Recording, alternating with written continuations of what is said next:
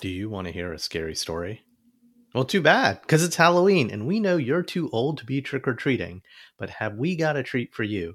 As we saunter through the alphabet, U is for Uzumaki. So way back when we first started this Quarantine Comics podcast in the midst of the 2020 pandemic, and before I knew better than to trust Ryan to not freak me out with comic books, Ryan had me read my first of many comics by manga horror legend Junji Ito.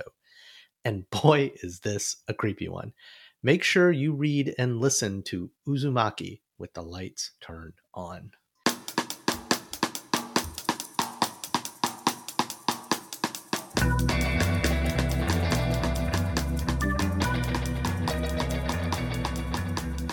This week, it's Junji Ito's Uzumaki, about a sleepy seaside town in Japan that descends into madness as each citizen slowly becomes obsessed with the spiral shape. It sounds weird, it is weird, and it's a mix of Monty Python-esque comedy, body, and psychological horror with a hint of H.P. Lovecraft mythology, all told from the point of view of Kirie, and I'm sorry if I'm mispronouncing any of the names since I am Chinese-American and not Japanese. It's all told from the point of view of Kirie, a high school-aged girl. As are most Japanese comics. I'm Ryan Joe. I'm Roman Segal. And we're two guys whose opinions aren't that interesting, but for the next 40 minutes, we'll pretend they are.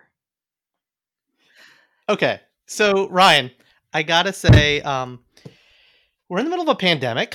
I like to read comic books before I go to bed to kind of quiet my mind, and you gave me a real mindfuck to read these last three nights. Yeah, jeez, I'm man. Sorry. I was actually, when I was rereading it, I was thinking, maybe I should have done something a little bit more. I don't want to use the word conventional, but maybe less freakish. But I'm kind of curious what your reaction to it was.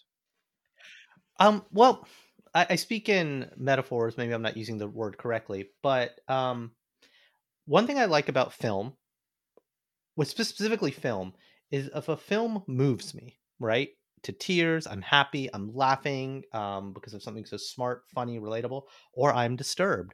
And one of the films that first had that impact on me was, I think it was Devil's Advocate, the Al Pacino movie with Keanu Reeves. Charlize Theron.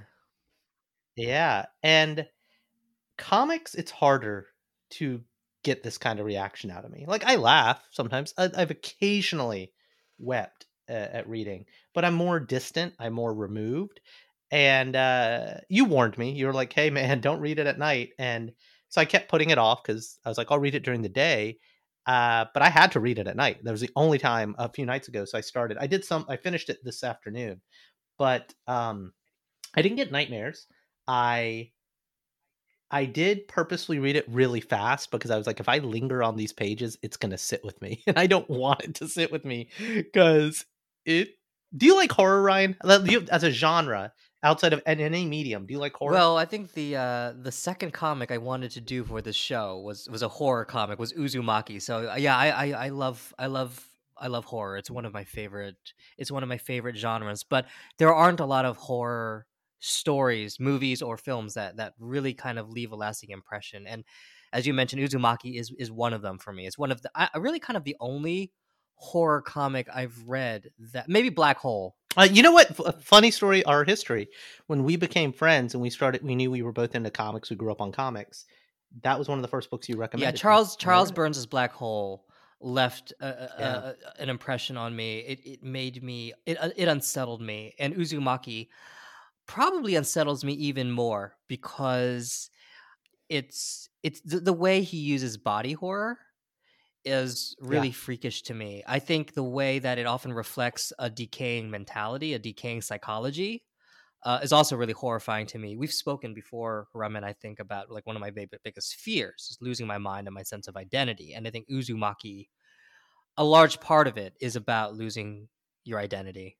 Well, so this is one reason I stay away from the horror genre, like mostly in film, because like I don't need that thrill, like, you know, and I don't mind it, especially if it's like, okay, look, if it's cream of the crop, you know, it says something, it's doing something, and that's what this is doing. Something we were trading emails. You were talking about humor to horror to horror to humor. There's some humorous stuff in this. if anything, there's more humor than horror, but because the humor lulls you to a sense of complacency, when the horror hits, like when the dude's father, you know, they discover him in spiral form, like I think that was the first time it really hit, and I was just like, whoa, was not expecting that to go that far. I think that's a great point, the way it bounces from humor to horror and back to humor and then right back to horror, and it does it very, very, very quickly.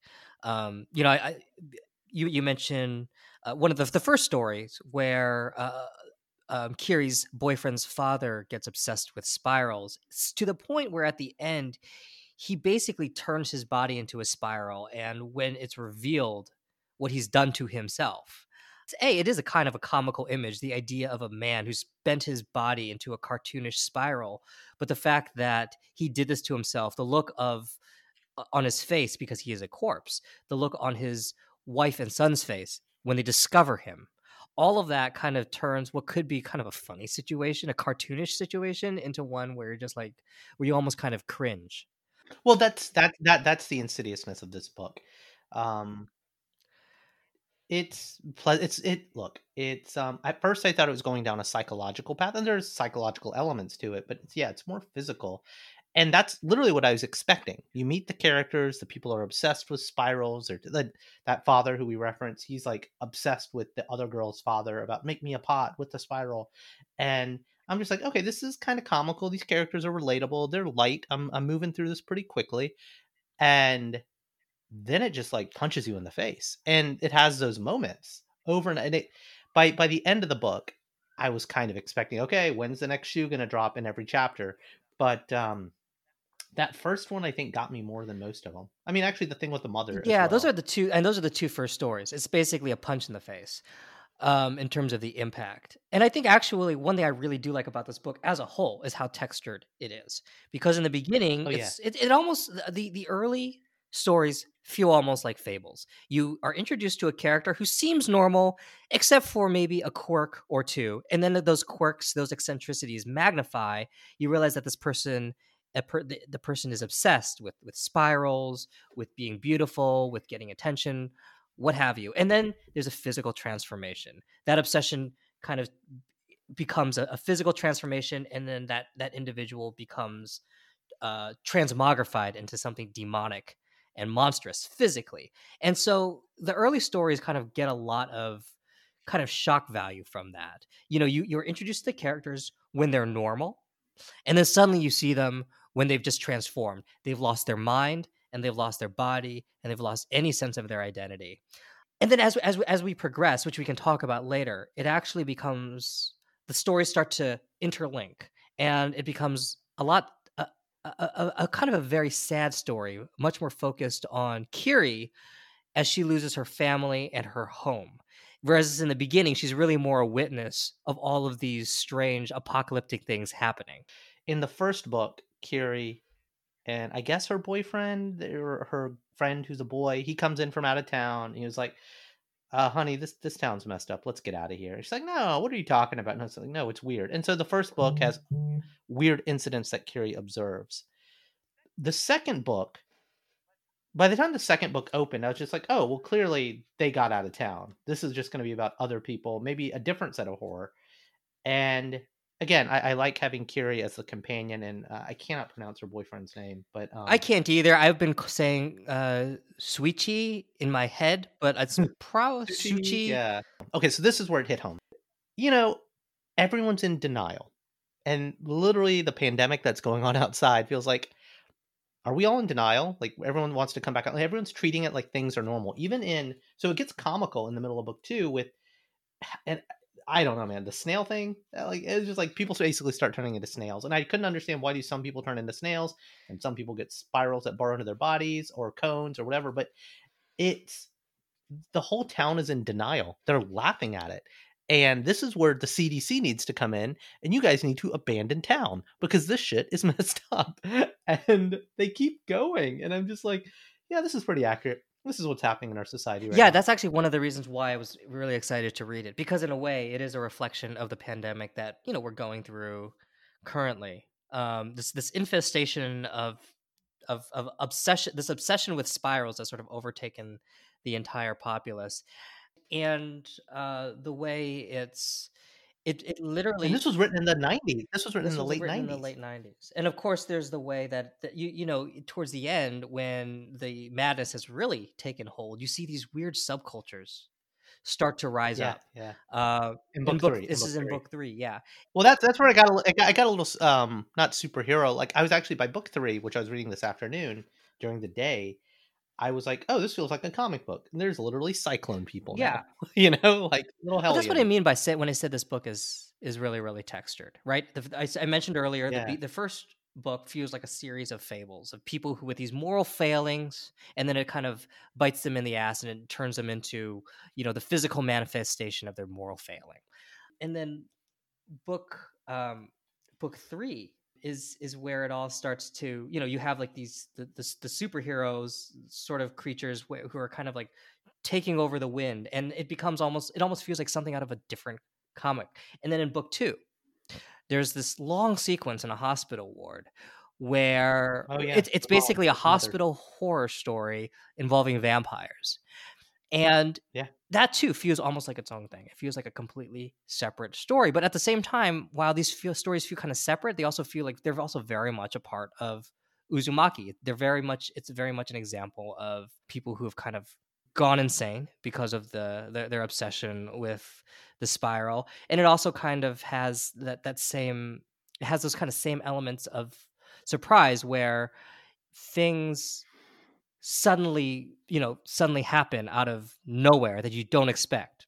Pregnant women, for instance, you know, they're in a hospital. The last thing that you expect to be the monster would be a bunch of pregnant women who are often seen as the most vulnerable.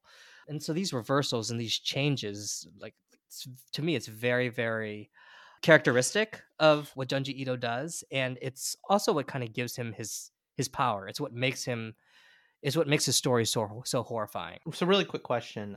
In what order are they your favorites? For me, volume 1, then volume 3, then volume 2. But what about you? And then I want to talk about volume 3 first. Volume 1 was the one that has that leaves the biggest impression on me. It's the one that where I kind of have, when I think of Uzumaki, all of the images kind of come from volume 1. Volume 2 is sort of like a transition where you start moving away from that sort of like very episodic storytelling into a story that's more connected, where he starts to bring all of these different pieces together.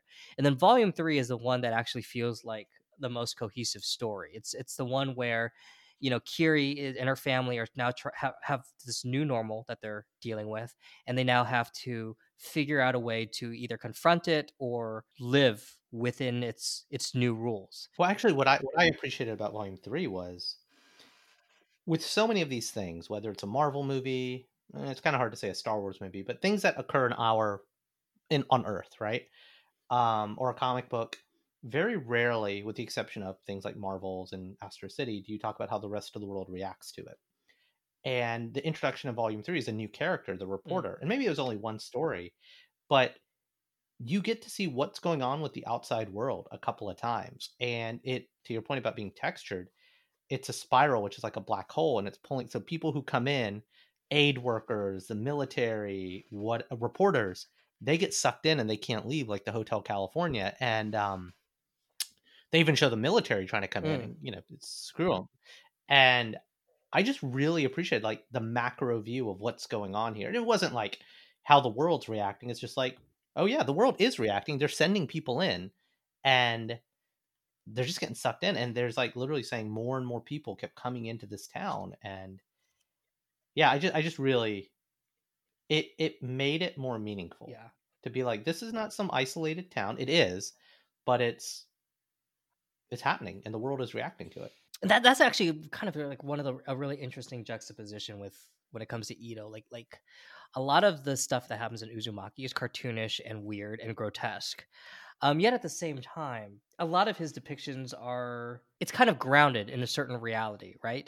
As we mentioned earlier, there are reporters and people, and it feels like a real populated Japan. The way he draws the city, the town that's being beset upon by spirals, he draws it very realistically. It's almost kind of like a very mundane you know, very mundane illustrations of the town and the landscapes. And so to me, you know, that kind of adds to the horror of seeing everything sort of transform. It goes from something that's very real and grounded and normal and relatable, and then suddenly becomes something twisted, literally, and weird. One of my favorite, it was actually one of my favorite things was they're leaving the village, and, you know, the row houses are like the only things that were surviving magically, right, from the tornadoes and the hurricane or the typhoons. They're leaving the town, leaving the row houses, trying to climb up into the hills, and they look down like, oh, wow, people are building and extending on the houses. And I was like, oh shit, those row houses are going to become a spiral. Mm. And when they did that, I was just like, and they come back, they kind of get caught in a time vortex or a time spiral, as they call it. And they thought they'd been gone for days, but it had been months, maybe even a year or two. And literally the entire town is the ancient row houses now expanded into a spiral. And even just the that image, one thing I always look for in comics, even though like I breeze through the art a lot, it's like, oh yeah, what would be a cool thing to put up on the wall? And that scene, I'm trying to flip to it, when they just kind of look down at the town and it's a spiral. It's innocent, it's not horror, but if you've read the book, it's a reminder of what's going on. This is the beginning of chapter 18. There's like a huge splash page where you see kind of the town that's been kind of rebuilt into this strange spiral. Yeah, it's great. I love this image. What was your take on you know, at the end when we started to, it became a much more personal and sad story for Kirie, whereas before she'd been mostly a witness and things that or a victim, you know, being chased around the halls by monsters. It becomes a much more personal story for her because you see, like, very, very gradually, her family is very gradually stripped away and taken away from her. You know, people that she knows start to betray her. So it becomes a much more intense. It becomes much more intense for her psychologically at the end as well. I don't know. She's the journeyman of the book. I'm not attached to her because I knew, spoiler alert, it's not necessarily a bad ending, but it's not a happy ending. And I kind of expected it. It was the right conclusion for her. It was almost sweet. She's the right journeyman. You know, let's talk about the ending. I was actually really haunted by the ending. But basically she becomes... One with a spiral, and basically she descends into the root of the spiral, and you kind of see that she's in as she kind of descends down. You see it's like this giant machine, it seems to be built out of petrified human bodies that have been coiled up, and that it has probably been here for ages and ages. And this is the kind of really the H.P. Lovecraft influence. H.P. Lovecraft was big on elder gods and cities that would drive you mad simply by looking at it. Yeah, but you know, what made the ending work is something in that last chapter where Kirie and her boyfriend are like, wow, it seems like this is just a cycle that repeats maybe once a century or every 1,000 years. I was like, okay. So again, not as a reader am I accepting of it, but I'm just like, no, as a reader I'm accepting. As a character I wouldn't be, but I'm like, so there's a resignation. This was bound to happen. You couldn't have done anything other than at the very first page, get on the train and leave with your boyfriend. But it was meant to be. And, you know, they embrace and they become one with the spiral, and, you know, you zoom out and you're done. That's kind of what I appreciated about it, is that there was just really no fighting it. You know, she could kind of see what's at the center, but there's nothing that she could really do to resist it or to get away from it. If anything, like, look, yes, there was a torture of watching her loved ones die, but the way she saw her parents, she finally was at peace with them. I think they were petrified into stone or something. She wasn't mutilated, minus the hair thing, which she got out kind of easily on, and all the psychological trauma. She didn't, and which is, again, to be fair, that's some suffering, but at the end, she basically hugged her boyfriend and went to sleep. And, you know, she wasn't mutilated like so many of the people who turned into snails or had whatever, those bunion things growing out of their body. You know, it's like she did okay. One of the things I've always found really interesting about Uzumaki and kind of really a lot of Junji Ito's work is that he kind of shows the horror, but he doesn't show the reason why it's happening. And we kind of alluded to this earlier. Why do some people turn into snails while other people just become obsessed with the spiral and want to bend their bodies into that form? Or spiral comes out of their eye. Or why does their head sort of suddenly corkscrew inward? Yeah, it's like J.J. Abrams' mystery box. If they explained it, like the unknown is scarier than the known. If they said at the end, "Oh, it's these aliens who do it every 1,000 years," I'm like, I don't care anymore. I don't buy it. I like not. Yeah, knowing. And in fact, the whole thing about this city being here, or this spiral having been here for thousands of years and millennia, and to me, that was actually kind of, it's an overture towards an explanation, and I almost kind of feel it's sort of like the end of Psycho where they try to explain who Norman Bates is. It's sort of like, we don't need that. The only reason I didn't mind it is because it gave me a sense of closure. Like that was the easiest explanation they could have done, and they did it. It landed. This was meant to happen. There's no getting around it. Sucks to be you. Zoom out, Spiral Town. The end. That's I want to talk to that a little, because in film, it's why Empire Strikes Back is one of my favorite movies, right? It's like, it ends on a down note. And there's this other movie. I'm going to take us off tangent for a second, but a long time ago, we were all home for Thanksgiving, and Happy Feet, the movie, was out. She's like, let's go see that. I was like, Mom, I really don't want to see this movie. So we go see it. Have you seen Happy Feet? I have not seen Happy Feet. So it's a movie about a penguin. He's happy. He can dance, but something. His family's in danger. He must escape to get help, blah, blah, blah. So he escapes. He swims away. He gets to South America. And there's this one point in the movie where you think he's going to die, and he doesn't. That's fine. He gets rescued, and he wakes up, and he's surrounded by other penguins, but he doesn't recognize them. And remember, he's on a mission. He has to get help to save his family back in Antarctica. And he realizes he got saved and put in a zoo, and he's stuck behind the glass. And at that moment, I was like, oh, shit. Roll to credits. That's it. That's the movie. And they didn't. He makes it back home, and he saves everybody. But I guess my point is that movie would have been a 10 out of 10 had it ended there. This finality, you tried, sucks to be you. The world sucks sometimes. And you obviously wouldn't do it with a G-rated movie. But like, director's cut of Happy Feet is the ending to Uzumaki. And I wish more storytellers would do that. I guess that's my point. Not with the, and again, Empire Strikes Back, as good as it is, unfortunately, Return of the Jedi comes after it. So you don't end that way. But Rogue One does end that way with a finality to it. Uzumaki, I think there's more leeway to do that because financially the stakes are not quite as high. Obviously, for a movie like Happy Feet, there's a lot invested in there.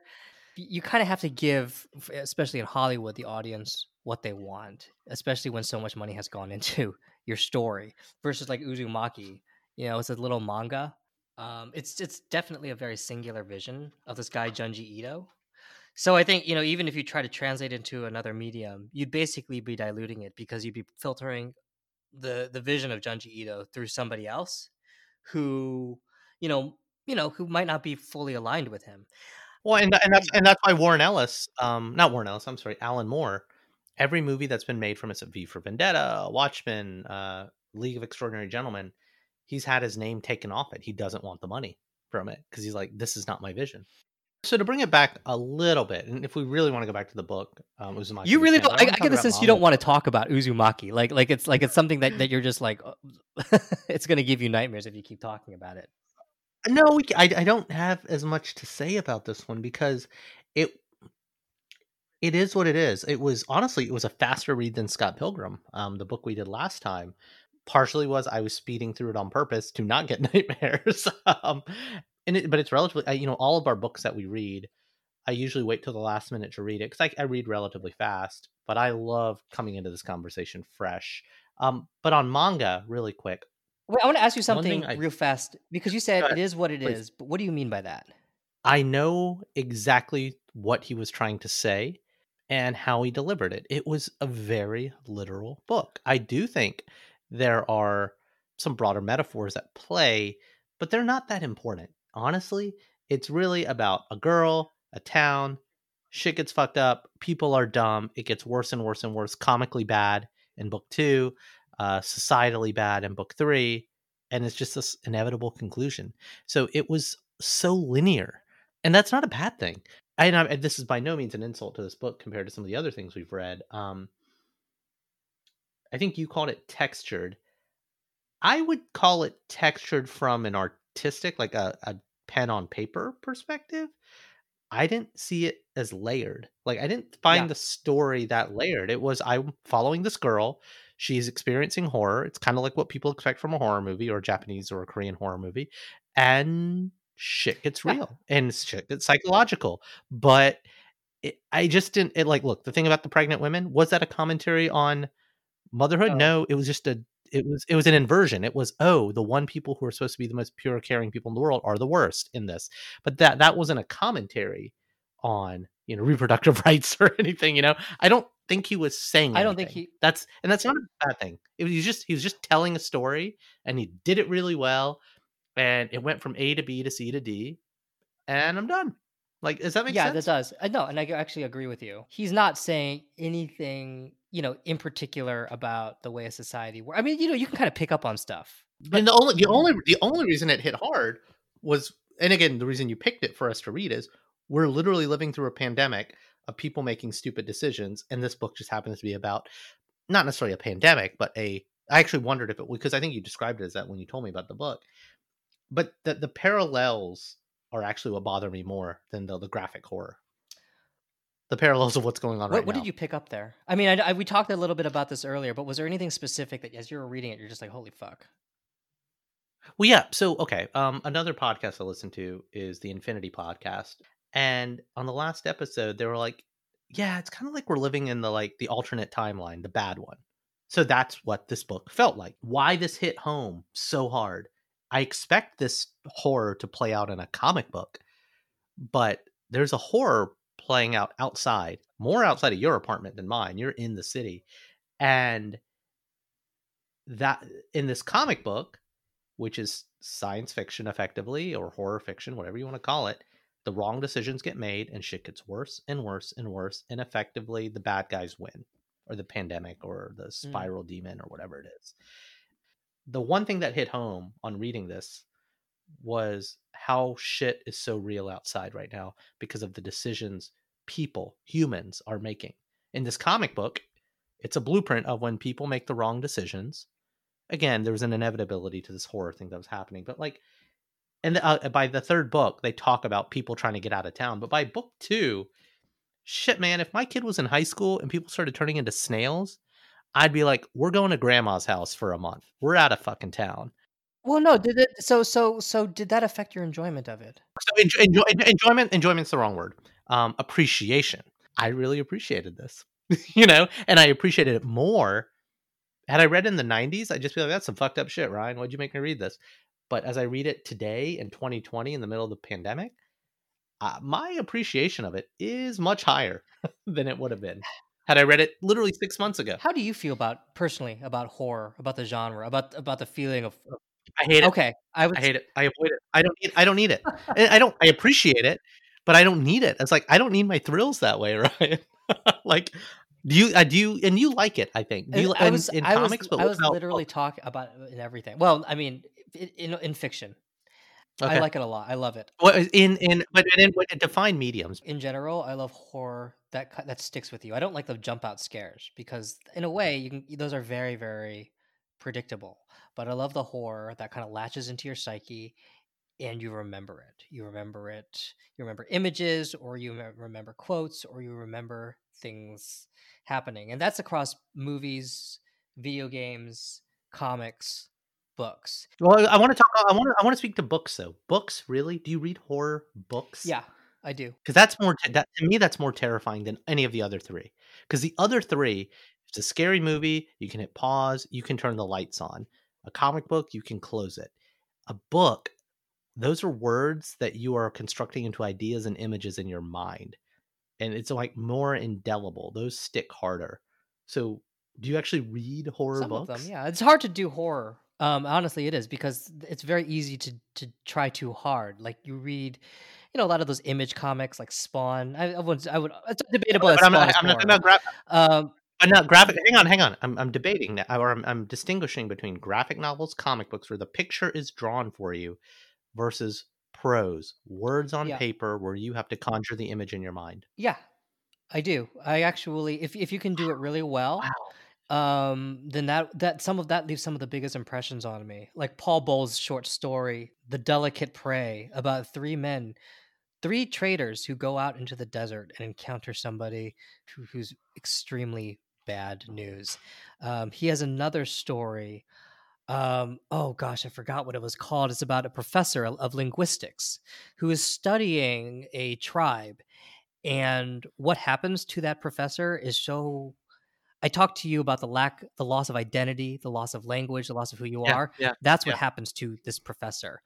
So Paul Bowles is like one of the writers of horror that always just gets to me. Another novel that I really love is The House of Leaves by Mark Danielewski.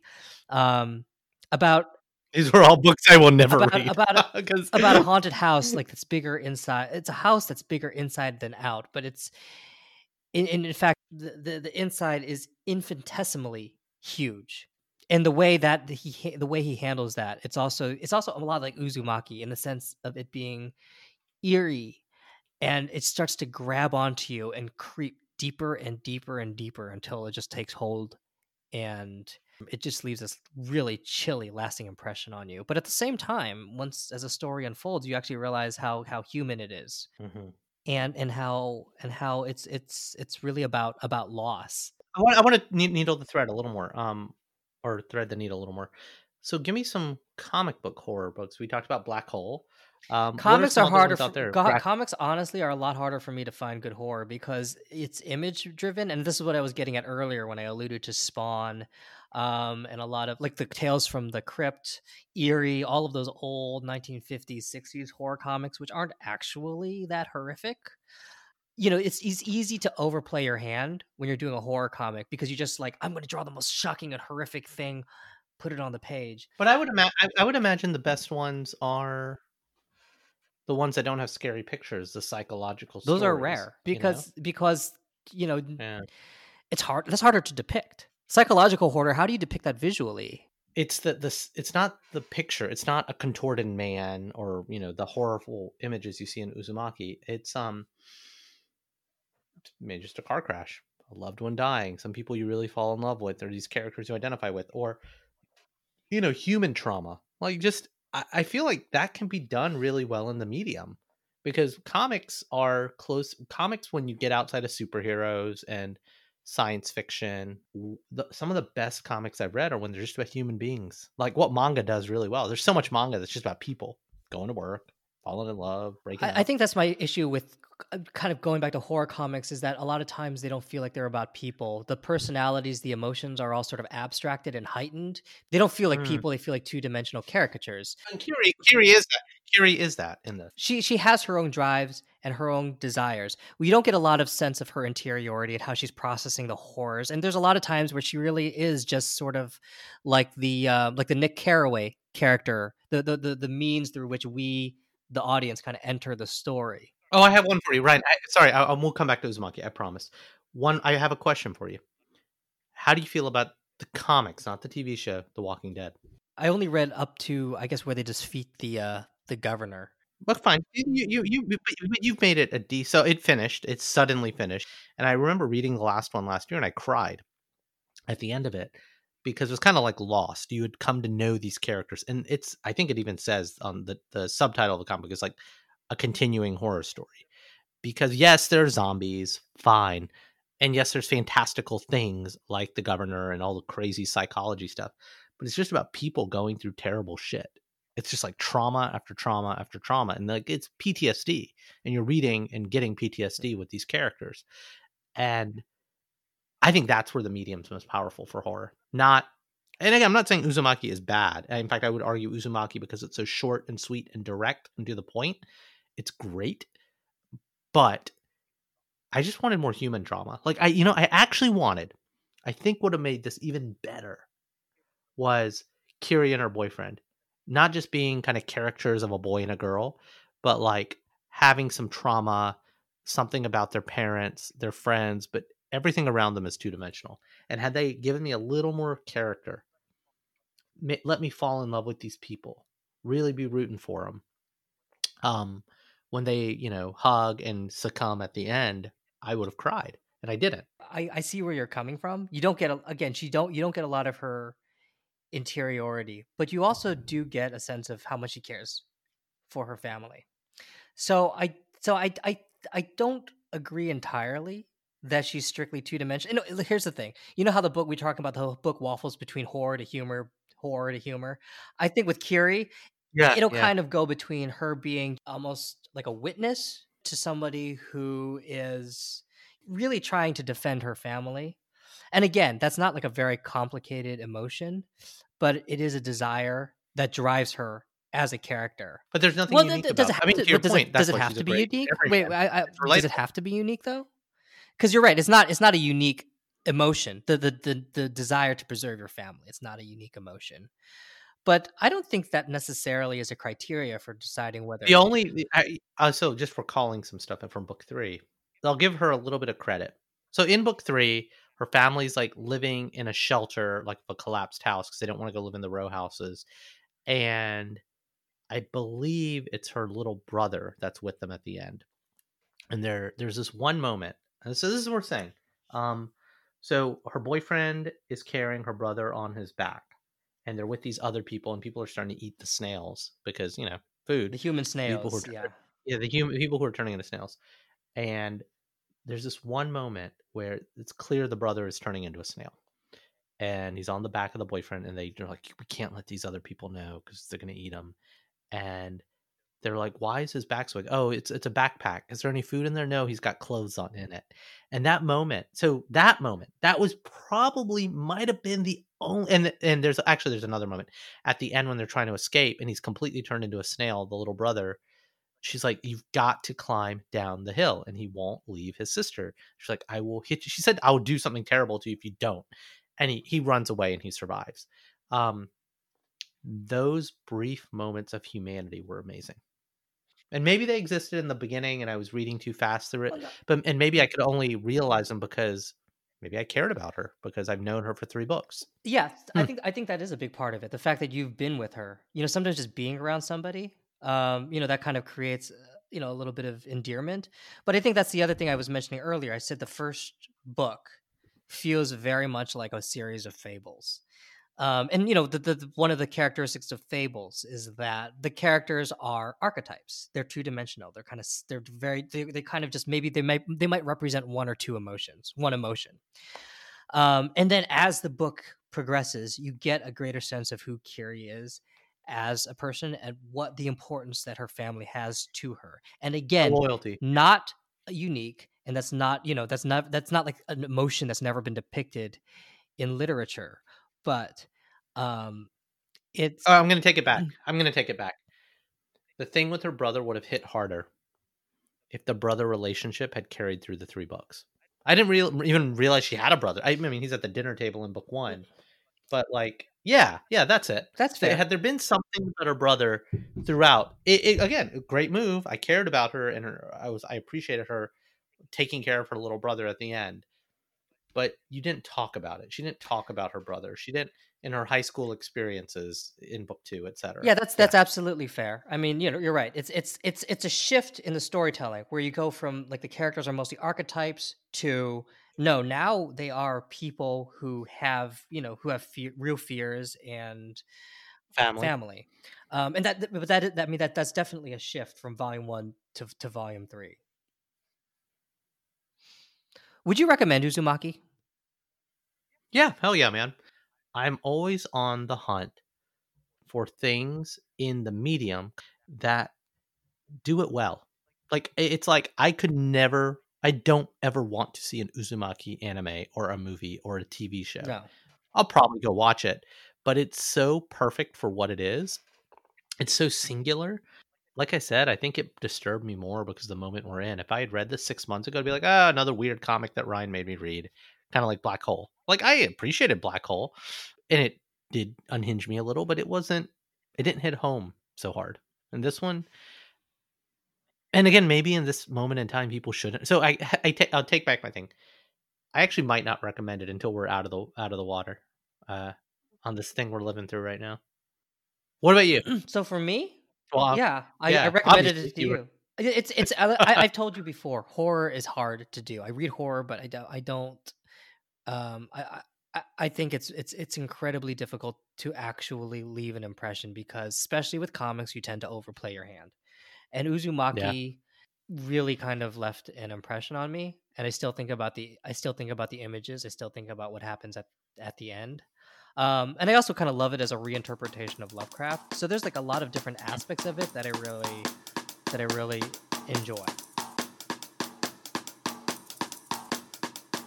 And that's our show. Like what you heard? Be sure to share with a friend, subscribe, and leave us a review wherever you get your favorite podcasts. See lots of pretty pictures of the books we read at qtdcomics.com. And since we're sure no one's listening, prove us otherwise. Shoot an email over to say what I got right and what Ryan got wrong. qtdcomics@gmail.com. Give you a social media handle, but we're old and that feels like too much work. I'm Roman Segel. And I am and have always been Ryan Joe.